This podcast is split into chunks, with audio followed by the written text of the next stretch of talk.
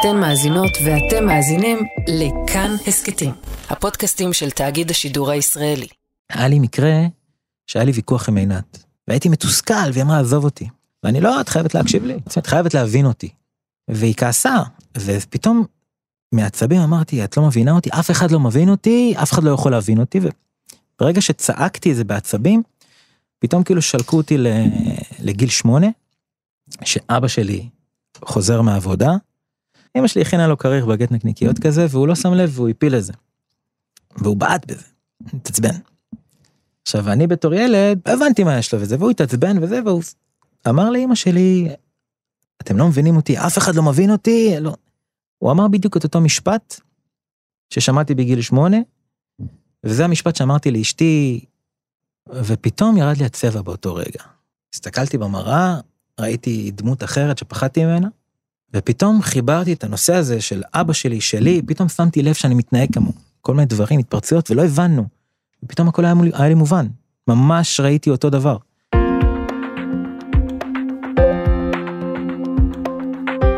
במציאות שלנו כאן בישראל, חיילים וחיילות רבים חוו אירועי לחימה, ואזרחים רבים חוו אירועי טרור.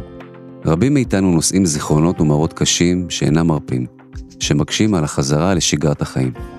בהסכת הזה של כאן הסכתים ועמותת נט"ל, המעניקה סיוע נפשי לנפגעי טראומה על רקע טרור ומלחמה, נפגוש בני משפחה מתמודדים עם הפציעה השקופה. נדבר על ההתמודדות של הנפגע ואיך המשפחה מושפעת מאותה פציעה. ולפני שנתחיל, אם בעת ההאזנה או אחריה אתם מרגישים חוסר נוחות, תחושת חרדה, או שאירועים מהעבר מציפים אתכם, אל תישארו עם זה לבד. קו הסיוע של נט"ל זמין 24 שעות ביממה, בטלפון 1-800-363-363.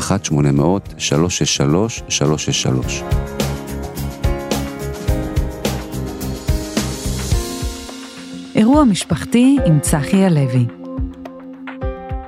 איתנו היום אבא ובן. האבא ריימונד נולד בבומביי, בהודו ב-1945 ועלה לארץ בגיל 21. הוא מתגורר באור עקיבא ועבד בראיית חשבון ומלונאות. הוא התגייס ב-1968 ושירת במלחמת ההתשה כחייל סדיר, ולאחר מכן במילואים במלחמת יום כיפור ומלחמת לבנון הראשונה. אליעז, בנו הצעיר, כיום בן 40, הוא עיתונאי, סופר ואמן. שירת כלוחם בגדוד שמשון בעזה בזמן האינתיפאדה השנייה בסדיר, ולאחר מכן במילואים בעמוד ענן וצוק איתן. שלום ריימון, שלום אליעז. שלום. איך אתם מרגישים? בסדר. בסדר? בינתיים. בינתיים בסדר. נמצאת איתנו גם עירית אלוני, מנהלת היחידה הקלינית בנט"ל. היא תלווה אותנו במפגשים עם בני המשפחה. שלום עירית, מה שלומך? מעולה, שלום, ואני כל כך מתרגשת לפגוש אתכם. ונתחיל אה, איתך אליעז, כן. לפני שנדבר על יחידת שמשון, יש לנו משהו משותף.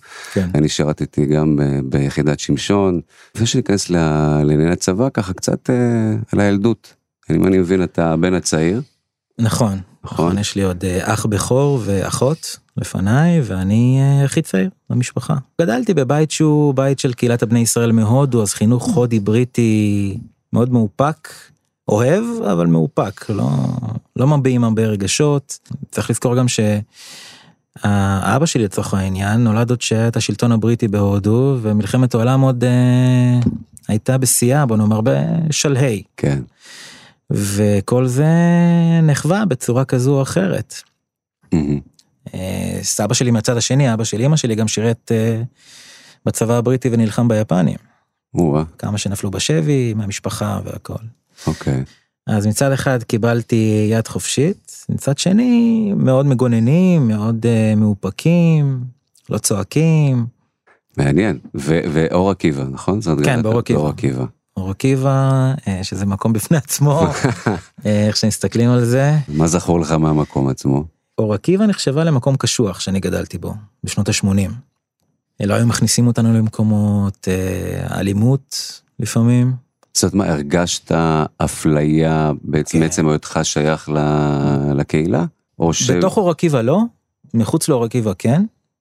גם על הצבע השחום וגם על הקהילה וגם על היותי בן אור עקיבא.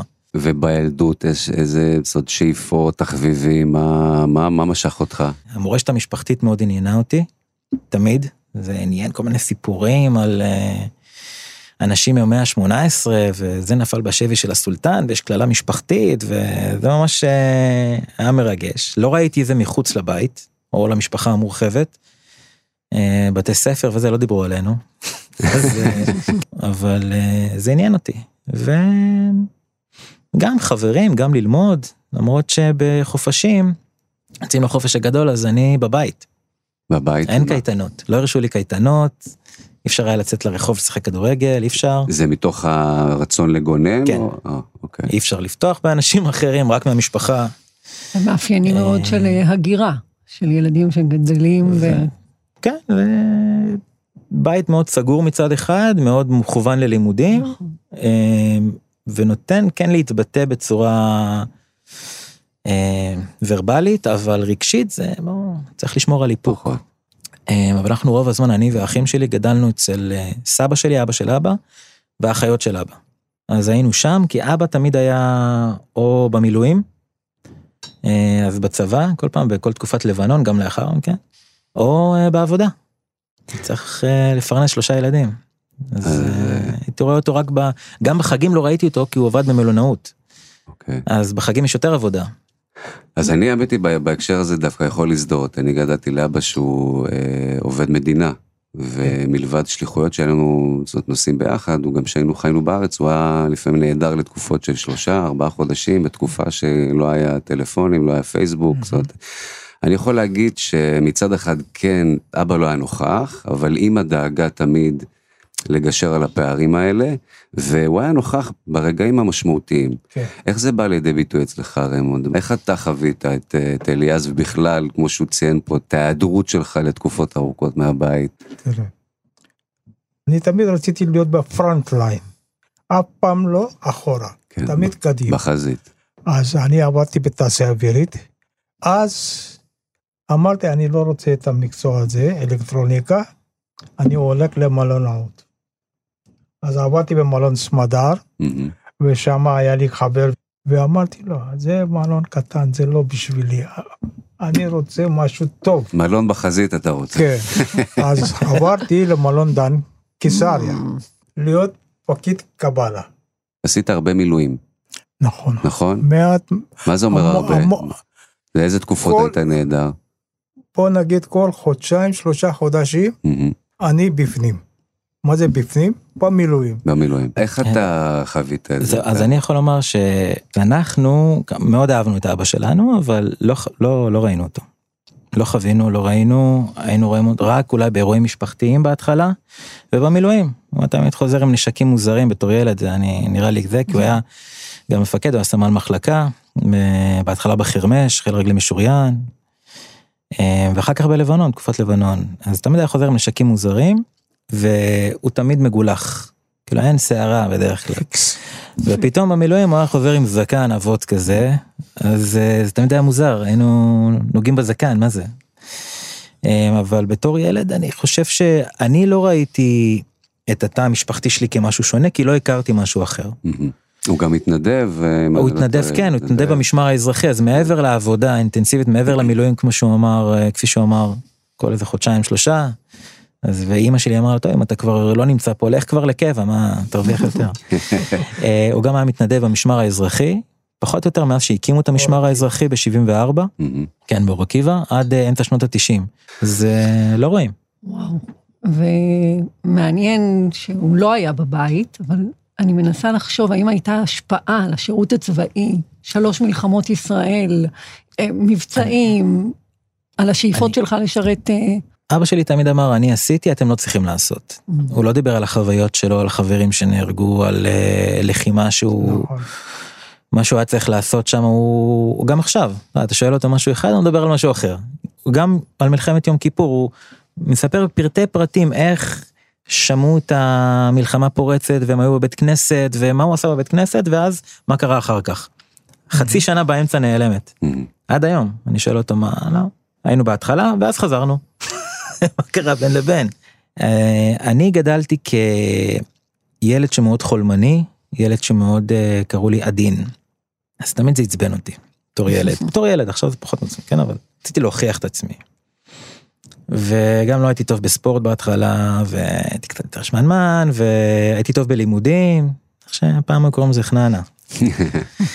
ואבא לא סיפר, כמה אל תהיו קרבים, אל תהיו קרבים. אני עשיתי מספיק.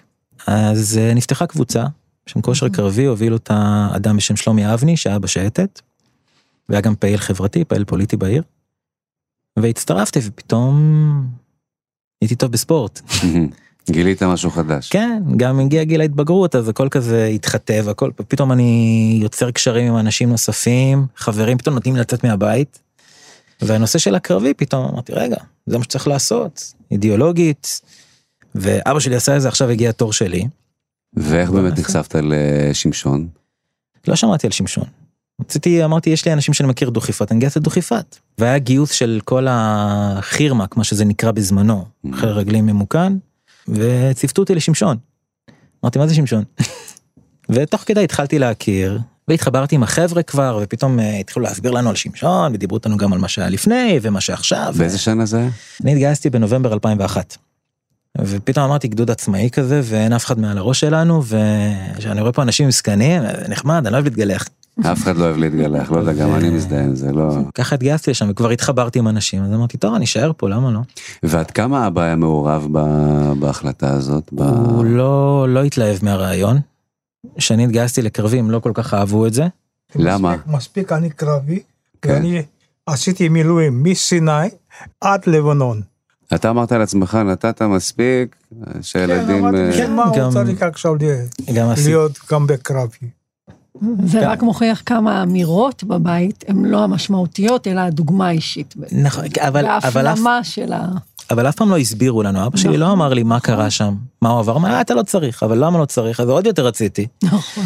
הסיפורים שאני שמעתי זה דוד שלו שצנח במיתלה וחטף שמונה כדורים בצניחה ב- בסיני, או בקרבות אה, פנים מול כן. פנים עם הירדנים על הכותל ב-67, דוד אהרון דיבקר, כן, נכון. שנהרג באוסטרליה אחר כך.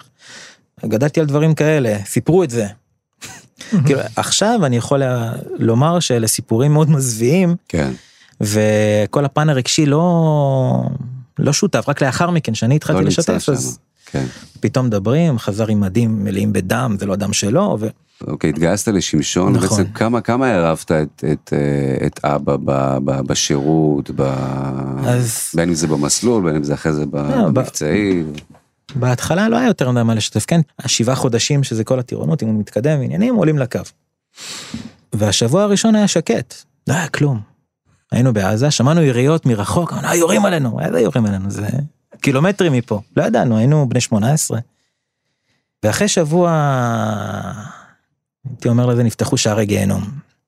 התחלנו לחטוף אש מדויקת, התחלנו לחטוף מטענים, טילים עלינו. לא ידעתי מה, למה אני נכנס בהתחלה, כי אני התלהבתי מאוד מלהיות קלה, קלה שר. נראה לי מגניב. לא הבנתי. הייתי טוב מאוד בירי, כל, כל המפקדים, הקצינים התלהבו, מה, מה זה, זה מקבץ וזה זה, אז... כי ראיתי זה כמטרות, אה, סטטיות. ובאמת, אחרי שחטפנו את המכת האש הראשונה, זה כבר לא היה סטטי. ואיפשהו בתוכי, ראיתי את אבא שלי, שהוא לא שיתף, לא דיבר, וראיתי איך שהוא עצור, גם כועס המון לפעמים ולא מבינים למה. ופחדתי להיות ככה, אז התחלתי לשתף הכל. לא... תוך כדי השירות? תוך כדי השירות. כן, לא, על- לא על השירות. פעילות מסוימת שבוא נאמר לא היה צריך לדבר מה עושים, לא, אבל... אבל אתה יודע, כאילו, אבל אה, תחושתית, אה, תחושתית על אה, ירי, על רגע שהייתי חוזר גם כל פעם עם, אה, עם צלקות כאלה מריקושטים. מהמם. אז חוזרים רואים שאני עם כל מיני צלקות וכל מיני שריטות ופתאום כואב לי פה כואב לי שם ואמרתי למה. לא אמרתי לא סתם נפלתי או לא זה אימון או כן. לא יודע אמרתי ישר אתה משתף ירו את עליי. המשפחה, אתה משתף את המשפחה לאורך כל התקופה. כן שתף את זה אפילו. הייתי אומר טיפה יותר מדי לא סיננתי לא הבנתי לא ידעתי ממה זה לסנן אז פשוט אה, חוזר מה זה הצלקת הזו. אה, חטפתי ריקושט ניסו להוריד לי את העין לא הצליחו. עם חיוך. אני יכול לשתות קפה ככה ולדבר על ירי. זה, אה, זה קצת גם, אה, עירית, תקני אותי אם אני טועה, על פניו מה שליאז מתאר פה זה הרצון כן לבטא מבחינה רגשית, אבל יכול להיות שזה דווקא ניתוק רגשי לבוא ולעשות, לדבר על זה בצורה כזאת. לא בהחלט, בהחלט, זה בהחלט ניתוק רגשי, אלא לספר על, לתעד את האירועים, לתעד מה קורה לי פיזית, ופחות לדבר את הרגשי. ואיך זה, זה משפיע עליך כשאתה שומע, ריימונד, את, ה, אני, את הילד אני מגיע? מבסוט מזה, ואני מבסוט עד היום ששלושה ילדים שלי עשו צבא והיו תמיד ב front line. אין ספק ש, שזה מבחינתך גאווה, כן. אבל השאלה היא פה, הרגע שאליעז בא ומספר, אתה רואה, לא יודע, שהוא צלקת משהו, ואתה שואל אותו, הוא אומר לך, כן, אבא, הייתי פה ושמה, ו- וחטפנו, אז, ואיך איך, איך, אז איך אני, אתה חווה את זה? אני כבר עברתי את זה, אבל מי, ש, מי שזה, זה אימא שלו, סימה ראובן דנלקר, שהיא הייתה כל הזמן בוכה, בוכה. הוא אומר לי, מה, תראה מה זה, תראה איפה, איפה הבן שלך הולך. אמרתי, הוא הולך, הוא יחזור. אתה היית, אתה היית רגוע, ידעת כן, שהוא, הייתי, הכל הייתי בסדר. רגוע, למה הייתי בפנים כל הזמן. זה בדיוק מה בשאלה שלך, זה בעצם ו- איזשהו ניתוק רגשי בהעברה בין דורית. כן. כי גם, באמת, גם ריימונד ידע לשים, כמו שאליעז אמר, כן. את הרגש בצד ודיבר את הסיפורים. אותו דבר גם אה, כן. אליעז. אני חושב שהניתוק הזה, מהמם. הניתוק הרגשי הזה, אני לא ידעתי שאני אחזור. אני אפילו ניסיתי איזה פעם. זאת אומרת, אה, אם חטפנו אש לצורך העניין אה, מירי מדויק של צלפים, או ירי לא מדויק עם קלצ'ניקוב, או מה, ש, מה שזה יהיה, אם היו אנשים לידי, אז ישבתי באש לנקודות שהייתי צריך להשיב באש, וסיימתי את הנושא הזה. אם הייתי לבד, באיזשהו אזור ויורים עליי, אז בחנתי את זה. זאת אומרת, זה נשמע, נשמע לא, לא שפוי כל כך, אבל הם, היו פעמים שירו עליי, ופשוט נעמדתי מול הכדורים לראות אם זה פוגע בי. Mm. ראיתי שלא פגע, אז ישבתי באש. אם הייתי לבד. אם היו לידי עוד אנשים, חיילים, חיילות, אז ישבתי באש ישר, כי זה היה קשור אליהם, אם מישהו אחר היה נפגע, הייתי, לא, לא יכלתי לחיות עם עצמי, אז, אז כן ישבתי באש, אבל אם הייתי לבד, אמרתי, בוא נראה. שלוש שנים? שלוש שנים בסדיר. זאת אומרת, נגיד שנתיים וחצי, כי כל האימונים, כל הזה, ושנתיים וחצי הייתי בכל רצועת עזה, Mm. מהצפון עד הדרום, אה, מערבים חודרים גם, מבצעים כאלה ואחרים, אה, וזה במשך כל השירות הסדיר, עד שהשתחררתי, אחר כך במילואים גם. מה במילואים? מה אתה זוכר מהמילואים? אה, קודם כל אני זוכר את היום שבאתי להשתחרר, הייתי בחפשה של אה, חודש, באתי עם, בכלל עם שיער של, אה, זה, עם זקן, כאילו כבר חזרתי מטיול אחרי צבא בהודו, טיול שורשים. ופתאום אמרו לי, טוב, אתה שייך לינשוף. אמרתי, איפה הם? לא מכיר אותו. איפה הם יושבים? בעזה. אני זוכר, דפקתי את הראש בשולחן. באמת, כאילו. והחיילים שם, מה, זה לא בסדר? תעזבו אתכם, לא משנה. ובהתחלה לא עשיתי מילואים כי אה, עבדתי בעבודה שהיא בעצם אה, על אוניות נופש, הייתי קצין ביטחון, הפכתי להיות קצין אה, אבטחה ראשי, ראש צוות והכל, והייתי בחו"ל. אני בהתנתקות הייתי בקריבים. Mm. היה חבר שהייתי באוניות, הוא היה גם היה בשמשון, אבל כמה שנים אחריי, לא הכרנו בסדיר. הוא אחד החברים הכי טובים שלי, למרות שהוא גר באיטליה, אני יוני ברקוביץ'. ופתאום אמרנו, איזה כיף, עושים מילואים ביחד. ממש תמימים כאלה, לא, לא קלטנו את הדברים שעברו עלינו בחו"ל. שהיינו ב... לא יודע, בצפון איטליה, פתאום יוני תפס אותי פעם, אמר, זה ריח של חברון, תופס אותי, כמעט שבר לי את היד, הוא סוס, הוא קרנף, הבן אדם, אפילו מה אתה עושה? או שאני מאבד את זה, מתנפץ על בן אדם, כי אני חושב שאני נמצא באיזה סוג של מחסום. בארצות הברית, בקריבים בכלל. לא קישרנו איזה, ופתאום אמרנו מילואים, איזה כיף. לא יודע, היה לנו בראש כמו גבעת חלפון. Mm. ופתאום אה, חזרנו לרצועה, אני חזרתי, הוא לא שירת ברצועה לפני כן. ופתאום עוד פעם ירי, אה, ואז היה עמוד ענן. לא גייסו את כולם בעמוד ענן, אבל אותנו היינו חלק מה... אלה שכן גייסו ושמו אותנו ממש אה, שם, וטילים שנחתו עלינו. אה, חטפתי טיל ממש מאחוריי, עפנו, אני ועוד חבר, וכל הרסיסים, כל הצפצופים, הצלצול הזה באוזניים. מסתכל, היה מאחוריי שופל, מחורר לגמרי, וזה מה שעצר את הפגיעה בנו. Mm. אה, אנשים שנופלים, מישהו נפל, פתאום צועק חובש, כל, כאילו הכל פתאום נהיה ב... חזרתי לסדיר. אחר כך גם היה צוק איתן, ששם גם אני, עד היום אני מדבר עם יוני למשל, אנחנו מדברים די הרבה, ומדבר איתי על אירועים שאני לא זוכר. מדבר איתי על טיל שפגע בנו, אין לי שום זיכרון של טיל שפגע הדחקה בנו. של האירוע. לא זוכר. כן. לא, עד- אני מנסה בכוח להיזכר, באמת. אני לא יודע. אין לי מושג. אתה מרגיש אבל, זאת אומרת, איזשהו פער אה, ב, אה, בין השירות הסדיר לתקופת המילואים, זאת אומרת, משהו קרה ב... כי אתה אומר, אוקיי, הייתם בחו"ל והיו כל מיני רגעים שלא ידעת לזהות לא אותם כ-. כסוג של התמודדות. אחרי זה במילואים, זאת אומרת, הרגשת אחרת, או שמבחינתך זה היה קצת אה, כמו להיות ב... בסדיר, זאת אומרת, מבחינה? תחושתית. בהתחלה אז חזרתי לסדיר. אף פעם לא אהבתי בירוקרטיה, זה לא אני. אבל אה, ברגע שמקבלים את הנשק, מקבלים את זה, יאללה סבבה. אפשר, אה, אפשר להתחיל לעבוד. אה, ולא, לא קישרתי את זה בהתחלה, ממש לא. אני מבחינתי, טוב, עושים עבודה, עושים את זה, עושים אה, מה שצריך לעשות. אני זוכר בצוק איתן היה פעם אחת שאמרו לנו שנפתחה מנהרה מולנו, וכולנו היינו בסוג של אישור קו, אז זה הרגיש כאילו מלחמת העולם השנייה, כי אמרו שאנחנו הולכים להתקל פנים מול פנים עוד רגע. ושומעים אה, את הקול הזה של, אה, נו, טרקטורונים, וכולם כבר עם כדור בקנה, היו חבר'ה צעירים שהם לא הבינו מה קורה, אני נתנתי למישהו איזה כאפה, ביקשתי סליחה אחר כך, אה, תוך את הנשק. וכל הזיעה הקרה הזאת, ועכשיו הולכים להתקל פנים מול פנים, ואז פתאום חיל האוויר מגיע, חיל הים, המסייעת שלנו, הפגיזו את כל המקום, אנחנו... הרגשתי את ההדף. באמת, כאילו, ירד לי הצבע גם. הרגשתי את ההדף פתאום של הפיצוצים, ופשוט פיצצו את כל מה שמולנו. זה לא קרה ההיתקלות הזו. אה, רואים ענן, פטריה ענק, עשן כזה. פתאום הכל התחיל לחזור, כאילו, פתאום מבינים איפה אנחנו נמצאים, פתאום אה, קולטים את זה, ואז בכלל, שומעים הרוגים פה, הרוגים שם, אלה פה, אלה שם, אז שוב פעם הייתי קורא לזה סוויץ'. שעושה ניתוק.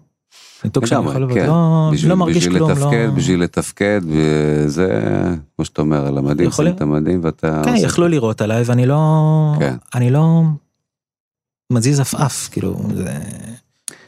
אז מתי, לאור כל מה שאתה תיארת עכשיו, ולאור כל החוויות האלה, מתי באמת יש את הרגע הזה שאתה אומר, אוקיי, משהו, יש משהו שאני צריך אה, לטפל בו אולי, להתעסק בו, לדון, לזהות אותו, להפנים אותו, להבין אותו. יש איזה רגע כזה... כן. כל מיני התנהגויות מסוימות שאנשים, אנשים פחדו להעיר אותי. אני משחזר את זה, אז הצמדתי פעם את אימא שלי, שהעירה אותי, נרדמתי על הספה. אמרתי, איפה יורים? עד שקלטתי שהיא, בבית, כן, זה אימא שלי. והמשכתי ככה, כאילו, זה היה ניתוקים. אה, אחר כך, אה, רק כשהייתי בזוגיות שאני נמצא היום, התחלתי לצאת עם, עם אשתי, עם עינת, עשיתי מילואים, שוב פעם, והיה לי אה, חבר בשם רון מונחם, הוא היה סמל מחלקה, קידם אותי להיות מפקד. והיא פגשה אותו פעם אחת, וממש קצת זמן אח- לאחר מכן הוא נהרג. משהו נסדק, ו- וטסתי להודו. חזרתי, באתי עם טבעת, יצאתי לנישואין, ותוך כדי פתאום היא שמה לב שהתחלנו את החיים, של- מתחילים את החיים שלנו ביחד, לפני הנישואין, כאילו התחלנו כבר לתכנן את החתונה, וזה, סגנון בני ישראלים מהודו, ופה ושם, בית כנסת. ופתאום אני קולט שאני לא מסוגל לכתוב, וזה חלק מהעיסוק שלי. אני כותב. הכתיבה הייתה משהו שליוותה אותך כן, כן. כל החיים? כן. וואו. גם מצאתי אירועים שכתבתי ושירים שכתבתי בזמן השירות הסדיר, אוקיי. שאני לא זוכר שכתבתי אותם. אבל יש אותם על פנקסים קטנים של שמשון כזה, עם הסבל. מעניין, אז זה היה משהו ש... שכן כן. היה שם. זה היה מפלט. מהמם. ופתאום אני מוצא את עצמי בוהה במשך שעות בחצר. אה, לא משתף ולא סיפרתי לעינת שום דבר ממה שהיה, היא ידעה שהייתי בקרבי, חשבה שאני הולך ללכת למילואים. אז היא אמרה, טוב. ואז היא אמרה לי, טוב, תקשיב, משהו פה לא, לא עובד, משהו פה לא בסדר, אתה חייב לשתף, כי אם לא זה לא יכול לעבוד. אנחנו עומדים להתחתן, אתה, אנחנו לא יכולים להתחתן אם לא תיפתח. חוץ מעינת, עוד מישהו זיהה? ריימונד, אתה זיהית שמשהו עובר על אליעז? גיליתי, אבל אה, אמרתי, מה שהוא עושה, אבל זה ב- בסדר. בהתחלה לצורך העניין לא ראית התנהגות שלי או משהו ש... לא. כלום. ואני רוצה להוסיף עוד דבר אחד, שהייתי בלבנון, היה לי חבר טוב, טוב, טוב, דן פיליפ. היינו ביחד והיינו הולכים ביחד, הוא היה צלם בלבנון, ויצאנו לחופש, אנחנו ביחד, חזרנו, ירו בו, וזהו זה. היינו בבית של אה, הורים שלו, אז אה, ראיתי את הילדה של דן פיליפ, היא הייתה מחפשת את אבא שלה. אני התחלתי לבכות, לקחתי אותה קרוב, ואמרתי לה, אבא שלה יבוא עוד מעט. את לא סיפרת לה את, ה... את האמת. כן. אבל שהיא עכשיו, בת כמה היא? היום היא כבר אה, טיפה יותר ממני אפילו, כן, יש לה שני ילדים. יש לה שני ילדים, ועכשיו אני סיפרתי לה את זה, וגם לא, לאבא של דן פיליפ, זיכרונו לברכה. הם התחילו לבכות, והם רוצים לראות אותי עוד פעם. אז- אמרתי, אני אזמין אותם הביתה, ואני אספר להם את ה... מה שאנחנו עברנו שם. זה, מה שאבא שלי אומר זה בתור ילד לצורך העניין תמיד כשנסענו לאיזה אירוע משפחתי עברנו ליד חיפה. אם זה היה בצפון ופתאום אבא שלי אומר יש לי פה חבר חבר שלי גר כאן עכשיו ראיתי את הבית עלמין בתור ילד לא הבנתי אמרתי איפה בבתים מאחורה כאילו בבניינים שם איפה. ושאני התחלתי את המסע שלי התחלתי להבין שהמסע שלי לא התחיל איתי רק. הוא התחיל עוד לפני כי אני גדלתי בבית עם אדם פוסט טראומטי. והתחלתי לשבת איתו ולדבר איתו והתחלתי לחפש, הוא תמיד אמר דן פיליפ, מי זה דן פיליפ? חיפשתי, מצאתי את הקבר, והיה יום השנה. היה לי שיקול כי הייתי באירוע שנקרא חדירה לנצרים, שם נהרגו חברים וחברות, וזה היה באותו יום. אז אמרתי, או נלך לשם או עם אבא שלי. אמרתי, בוא נתחיל עם אבא שלי קודם, רגע. נסענו לחיפה לבית עלמין, אה, מחפשים את הקבר, הפעם ראשונה, אבא שלי היה שם ב-83, מתי שהלוויה הייתה. וראיתי שם מישהי בערך בגילי, פחות או יותר, ועוד מישהו ממש מבוגר. טוב, לא הבנתי, אמרתי, בסדר, יש פה מלא אנשים. אה." וחיפשתי, ואבא שלי כבר התעייף, אמרתי, חכה פה בצל, אני אחפש, מצאתי. ואני אומר לו, אבא, מצאתי. ראיתי קבר, דן פיליפ. ואבא שלי אומר לי, אני מגיע. עכשיו, אותה, אותה אישה אומרת, את מי אתה מחפש? אמרתי, לא מצאתי, זה חבר של אבא שלי. ואז היא אומרת לי, זה אבא שלי. וואו. ופתאום אבא שלי מגיע, סבא שלה, אבא של אבא שלה, שהוא נפטר אה, ממש לאחרונה בגיל כמעט 100, הוא גם היה עדיין עם הטיליון עם התמונה של הבן שלו, הבן יחיד. ופתאום אני והיא יושבים כמו ילדים קטנים על הרצפה בבית עלמין, אה, אבא שלי וסבא שלה יושבים על המצבה ואבא שלי מתחיל לספר, ופתאום הוא נפתח, פתאום הוא מתחיל לבכות, אבא שלי לא בוכה. והוא מתחיל לספר מה היה, בחלקים, פתאום זה חזר, ו... ומאז אני משתדל כל אזכרה להגיע אה, לבית עלמין בחיפה. אבא שלי לפעמים משתדל להגיע, אבל הוא קצת חולה, אז הוא לא תמיד יכול, אבל אני תמיד משתדל להגיע לשם. אני לא ידעתי את הדברים האלה, כן, אני לא... אני זוכר בתור ילד, אבא שלי זורק את אות מלחמת יום כיפור, ואיזה יומן שהוא כתב לפח. ואני הולך אחריו לפח, מוציא את זה. מהפח, רואה שהוא כתב ביומן, דן פיליפ נהרג, אני לא כותב יותר. יש פה, אחרונה. יש פה, אתה מתאר פה גם איזשהו סיפור כזה... מקביל. מקביל. תהליך מקביל. זאת אומרת, אובדן כן. שלך, של חבר, אובדן אבא מאבד חבר, שפה בעצם מתחיל החיבור ו- ולבחון כן. את ה... את ה...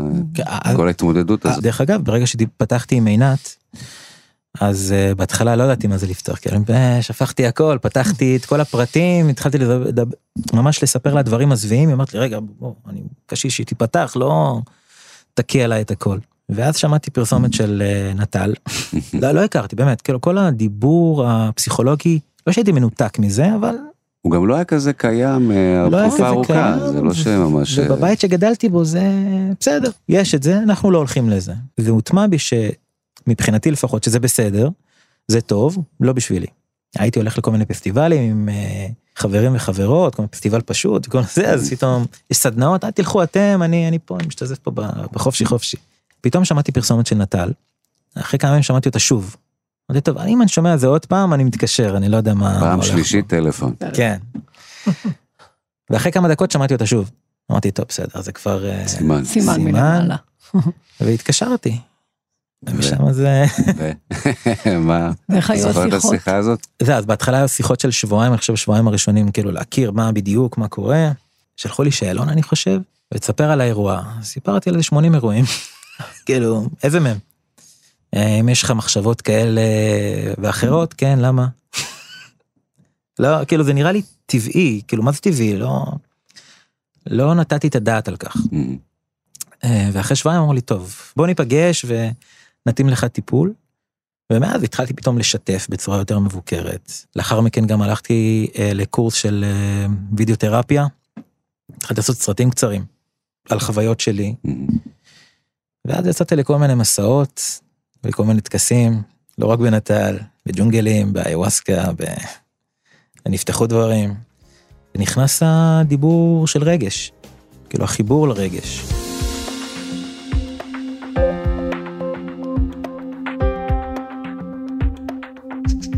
באתי אל אבא שלי והתחלתי לדבר איתו, לשתף איתו, הוא התחיל לשתף איתי. זה עזר לאבא להיפתח. נכון, נכון, ממש. והתחלתי להכיר את האבא שלי באמת לעומק, אני יכול לומר רק מ-2018. ואז הייתה את הסדרה שעת נעילה, אז הוא אמר בוא נראה זה ביחד. בפרק האחרון, יש שם איזשהו קטע אחרי הכתוביות. שהבן שלו שנהרג, ואז הוא בכלל לומד בישיבה כזה וזה, ומראים איזה קטע שהבן שלו בא כזה. אני זוכר שאני הסתכלתי על זה מכל הסדרה, כל הלחימה, כל הזה, כן, זה היה, אבא שלי זיהה, ככה היה לנו בזה. אבל הקטע הזה שבסוף אחרי הכתוביות, אבא שלי מסתכל עליי, אני רואה עיניים דומעות, אנחנו לא מדברים. אני מסתכל עליו, העיניים שלי דומעות, לא משתפים כלום, מסתכלים אחד על השני עם עיניים דומות, הוא שם את היד שלו על הכתף שלי, וכאילו דיברנו עם העיניים, כמו סרט הודי קצת. אז, האמת שזר לא יבין זאת, זה באמת תחושה שמאפיינת אה, מתמודדים עם פוסט-טראומה. כן. אבל הייתי רוצה רגע לחזור אה, לחלק שתיארת מהניתוק הרגשי והעבודה בתוך הטיפול לחזרה, אה, לדבר בצורה כל כך ברורה, אמיצה, את הרגשות, כי בעצם בתוך המרחב הטיפולי נוצר קודם כל אמון בעוד אדם, במטפלת. כן. אה, שנתנה ככה לך להבין שאתה לא לבד, שאתה יכול לספר את הסיפור בצורה אמיצה, לדבר רגשות, לאבד את הטראומה, להיות עדה ולתת תוקף והכרה לסיפור שלך, ועוד לסיפורים של אה, מתמודדי פוסט-טראומה, ואתה מביא בצורה מאוד יפה, שזה לא רק הטיפול הוורבלי, זו גם האומנות והכתיבה והמסעות שיצאת אליהם, שבסופו של דבר חיברו את הנפש, גם את הרגש וגם את הסיפורים. תמיד ביטאתי את עצמי בצורות שונות, אם זה היה נכון. בצילום בעיקר. הצלחתי לבטא את עצמי יותר בכתיבה, אם זה במשחק, אה, לפעמים ששיחקתי ב- יותר בתיאטרון. כן.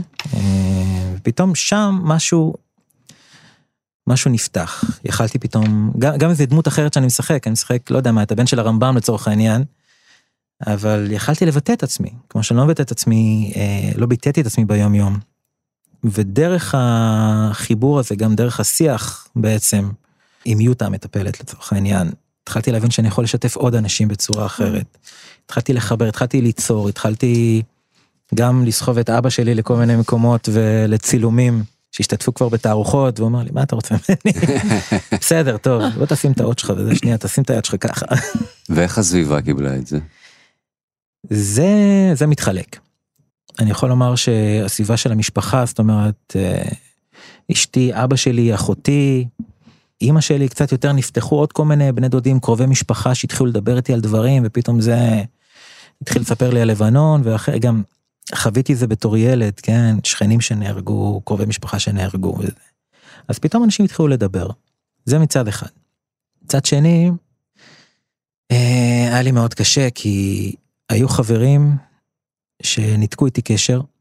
לצורך העניין, היום אני מוכר על ידי משרד הביטחון, נכה צה"ל, אני לא אוהב את המושג נכה צה"ל, אבל 40 אחוז וכן הלאה, וכשהתחלתי לדבר על זה, אז אה, חלק מהחבר'ה אמרו, טוב, ו- והאנשים שהיו בקרבי גם, ונלחמו, גם בלבנון, גם במקומות אחרים, טוב, אני, אני בסדר, אבל אני לא, לא קרה לי זה, אני יותר חזק. אז מה זה אומר שאני חלש? לא הבנתי. חלק אמרו לי שאני מדמיין, חלק אמרו לי, מה אתה, אתה ממציא, אתה לא חושב שאתה מגזים? עכשיו זה הביא אותי למצב שאני באיזשהו שלב לא הבנתי אם זה, אולי דמיינתי את זה, אולי זה באמת לא קרה. ומה שקרה בזמן הקורונה, הייתה קבוצה שנפתחה על השירות בעזה, כל היחידות לאורך כל התקופה, מ-67 עד ל... לכו תדעו. ואנשים התחילו לשתף. חיבר אותי לשם מישהו שהיה סמג"ד שלי בסדיר, שי שמש, ואמרתי, מה עכשיו הוא חיבר אותי לקבוצה הזאת? מה אני עכשיו, מה אני קשור לזה? פתאום ראיתי אנשים שאני מכיר ולא ראיתי אותם שנים. ואמרתי, רגע, אולי אני אשאל על החוויות שם. בוא נראה, אולי אני מדמיין. והתחלתי לכתוב סיפורים, סיפורים, כאילו ממש עדויות. ושאלתי בסוף, זה קרה? זה פתאום אנשים שאני לא זכרתי את השמות שלהם. נכון, זה קרה וסיפרו לי עוד פרט, והכל קרה, כל מה שכתבתי, עפתי מטיל, נתקלנו בזה, ירי, חדירה לנצרים, אנשים אמרו, הכל קרה. באיזשהו שלב אמרתי לו, זה, זה בראש שלי. אבל היו חברים ש... שממש נכנסו בי חזק, אני לא חבר שלהם יותר, לצערי. ממש לא רצו שאני אדבר על זה, אוימתי גם, להידרדר כמעט למכות אפילו. ולקח לי זמן לשחרר מזה. כי בסדר, המשכתי בדרך שלי, אמרתי, אני מאמין בזה, ההכרה בשבילי זה לא רק כדי לקבל זכויות, או אני יכול לקחת טיפולים כאלה ואחרים, זה גם לקבל איזשהו recognition, איזושהי הכרה שכן, זה קרה. הכרה כן. ותוקף. ותוקף. אבל כן, אנשים לא, לא כולם אהבו את זה, לא כולם רצו לשמוע. חלק אמרו לי שאני אפילו, סליחה שאני אומר את זה בצורה כזאת, אמרו לי, אתה בוגד במדינה, אין לחברים שלך משוברים שתיקה. אה, אסור לך לדבר על דברים כאלה, זה לא טוב לישראל, זה אמרתי, אבל יש פה בעיה, או נושא, שרק קוברים אותו, זה מחמיר. אנשים פוסט-טראומטיים, גברים ונשים, זה לא נעלם. זה לא, אין איזה יותר. אני מדבר על עצמי, פחדו לישון לידי. הייתי ישן עם הידיים קפוצות, ופתאום שולח ידיים, בטעות הייתי מביא מכה. משינה, מאיזשהו סיוט שהיה לי. ולא רק אני, לא שומעים אף פעם גם על האנשים ש... חלק מהאנשים התאבדו או נהרגו בתאונות דרכים, שזה לא באמת תאונות דרכים. בן אדם מתאבד, בן אדם, החוויות שלו או שלה, הגיעו למצב שלא רוצה להמשיך יותר, וזה קורה כל שנה וזה קורה המון פעמים בשנה. וחלק זה סטטיסטיקה של תאונות דרכים, או מישהו התייבש באיזשהו טיול, או מישהי אה, נעלמה או הלכה ל... אל מול איזושהי עמדה שיראו בה. ו... וזה קורה, ואני אני חושב שעצם זה שחונקים את זה, לא מדברים על זה ולא משתפים את זה, זה יוצר איזושהי שרשרת בין דורית מתמשכת של אלימות, של כאב, של... ולמה? לגמרי. ואנחנו ו- רואים את קשר השתיקה עוד ממלחמת יום כיפור, כן. שהיום כבר אנחנו במקום אחר שכבר מדברים את הפוסט-טראומה, אתה מתאר את התסמינים הכל כך כואבים כן. של פלשבקים, של עוררות, של סיוטים, של זעם, של כעס, כל התסמינים שמדברים את הכאב, שבאים לידי ביטוי בכאב, ובאמצעות טיפול אפשר לאבד אותם נכון. ולהפחית את התסמינים. ואתה גם מתאר באופן ברור גם את המעגל האכזרי של מתמודדים עם פוסט-טראומה החברתי, כי הם יכול, אותה פציעה שקופה, כשרואים מישהו חוזר מקרב קטוע יד, הרבה יותר מקבל הבנה לעומת מישהו שמגיע עם אה, פציעה נפשית, ואז אומרים לו, אבל לא נפצעת, לא נהרגת. אתה על מה אתה, בסדר? כן, אתה אני- בסדר, על מה אתה מקטר? אני הסתכלתי על עצמי במראה, אני זוכר שהייתי ב...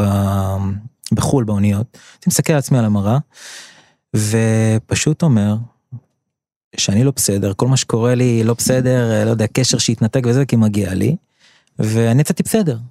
הכל במקום, הכל עובד. זאת יצא בלי רגל, זה לא יצא בכלל, זה כאילו, אז אני בסדר, הקטנתי את עצמי. ואני חושב שיש את ה... נקרא לזה הפציעות השקופות נכון, של נכון, לגמרי פציעות יש. גם את השקופים והשקופות של השקופות, השקופים כן. והשקופות של נכון, המעגלים לגמרי. הנוספים, אני גם חבר בקבוצה שנקראת להעיר את הבית, אמ, שמדברים על הדור השני. אין בדיוק מערך ש... עכשיו זה מתחיל, כן, אבל מערכים שתומכים באנשים, שנגיד שמישהו או מישהי בני 30, וההשפעות האלה עד היום איתם, לא, לא, לא מקבלים מענה מסוים, כי אבא שלהם נלחם אה, בהתשה. או אימא שלהם אה, חוותה דברים ב, בלבנון. לא מקבלים את זה.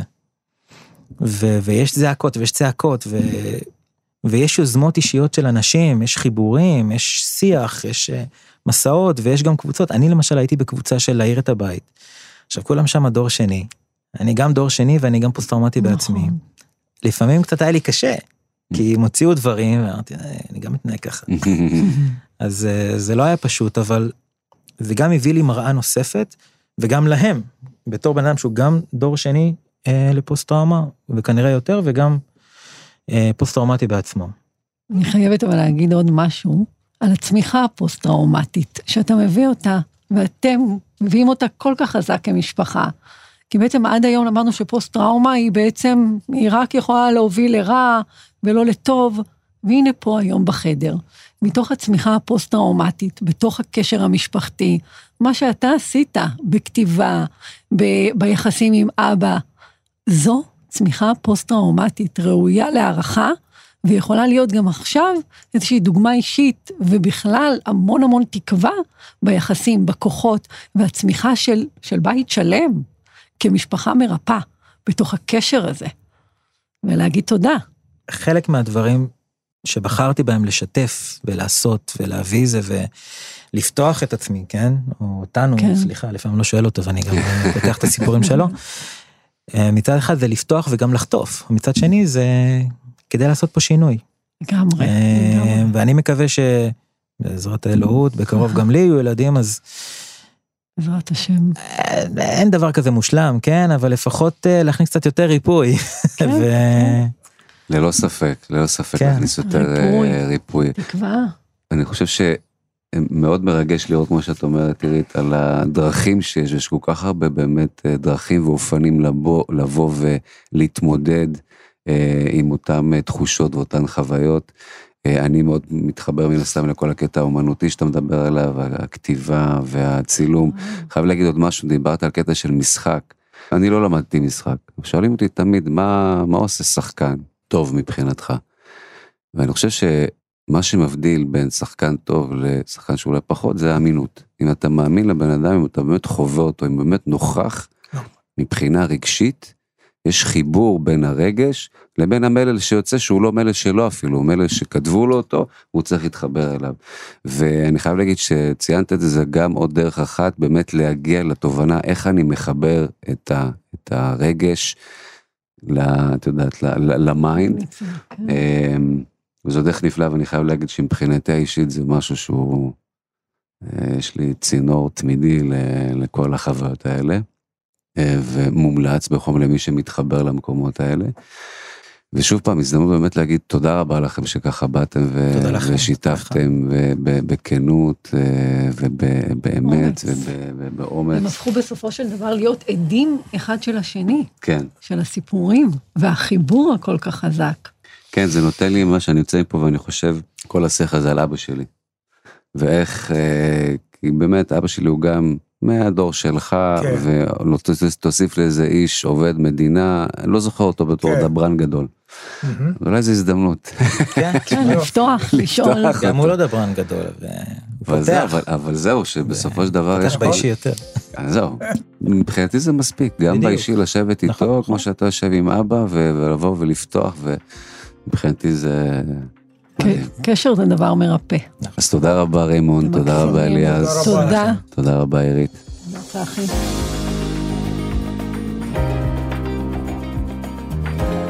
עד כאן אירוע משפחתי, ההסכת של כאן הסכתים ועמותת נט"ל שמסייעת לנפגעי טראומה על רקע לאומי.